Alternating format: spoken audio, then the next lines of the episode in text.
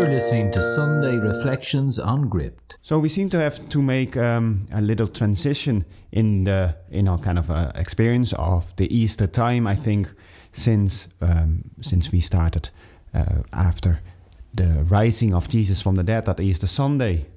So far, our reflection has been mainly on the accounts of the the, the encountering the encounters of the um, disciples with Jesus after he had risen.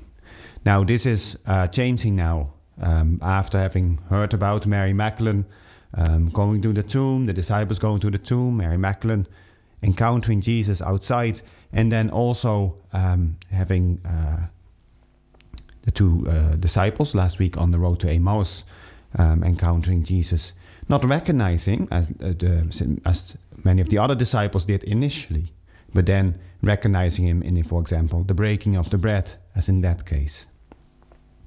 Now we seem to make a little shift as we have a little bit more a spiritual gospel. It is about that Jesus is the gate um, to the sheepfold, that it is through him that we have to go.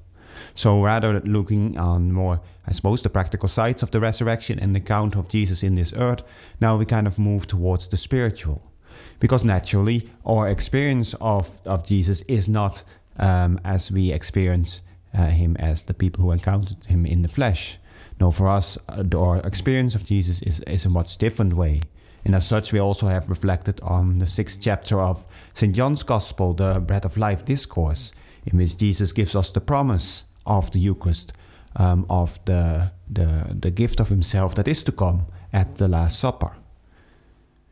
So when Jesus is talking about the, um, uh, being the, the shepherd, to be the gate, it is all about recognizing and familiarity.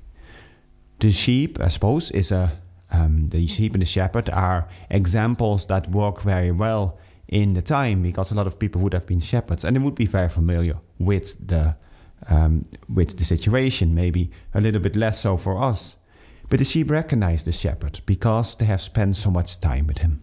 They spend time with him in um, in the fields everywhere, and they recognize his voice.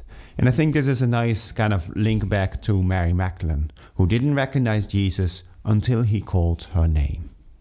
So we need to get familiar with God to be able to, to understand Him. So we need to learn to listen. We need to learn to open our hearts to allow Him to come and step into our lives. Um, and this is what we have to do by just spending time with Him. Like the sheep are with the shepherd each day. That is why they recognize His voice. Jesus says that the sheep who recognize His voice, they ignore the voice of others, of robbers, of strangers. And I suppose once we kind of get closer to God, once we allow Him to come more into our lives, we start to discern better what is right and what is good and, and what is, is beautiful. We start to kind of see better what the what the path is that the Lord has um, has traced out for us, and we be able to reject um, the things that that are not directly from Him. So there is a big difference in uh, in how we, we, we, we live our lives because we start recognizing the truth which comes to the voice of the Lord. So in this time, I suppose, between um, Easter and Pentecost, as we move towards Pentecost more, in which we really reflect on the Holy Spirit, the Helper, to come into our hearts, we can allow the Lord to to really be with us, to help us, uh, and and and to uh, to allow us to, to recognize how he speaks. That it is like the disciples on the road to Emmaus, that his, uh, his words burn within our hearts, that we recognize them, that we recognize that he's speaking to us, even if we don't always recognize what he is exactly saying. In the first reading, St. Paul is saying that after uh, of St. Peter's, uh, after St. Peter's speech, the people were cut to the heart and thousands converted. Allow us to be cut to the heart. Open our hearts to allow the Lord to speak. Listen to the word, open the scriptures to allow Him to come into our lives.